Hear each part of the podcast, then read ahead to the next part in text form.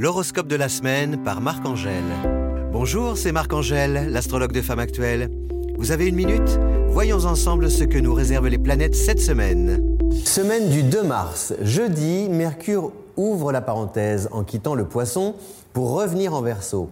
Le temps d'une mise au point, avec l'entourage par exemple, discuter des actions que l'on a menées dans le passé, savoir s'il faut continuer ou non dans le même sens ou non, avec qui, pourquoi, autant de questions qui appellent plusieurs réponses. Aussi, le dialogue doit-il être préservé pour parvenir à un accord et avancer main dans la main dans la même direction. Vénus, à son tour, change de cap et de signe. En s'installant en taureau, son signe fétiche, notre planète harmonieuse ajoute une bonne dose de sensualité aux relations. Des débats animés côté pro avec Mercure, mais des mots murmurés, des je t'aime susurrés dans l'intimité grâce à Vénus. Célibataire, votre pouvoir de séduction se renforce. Aucune provocation pour conquérir l'objet de votre désir.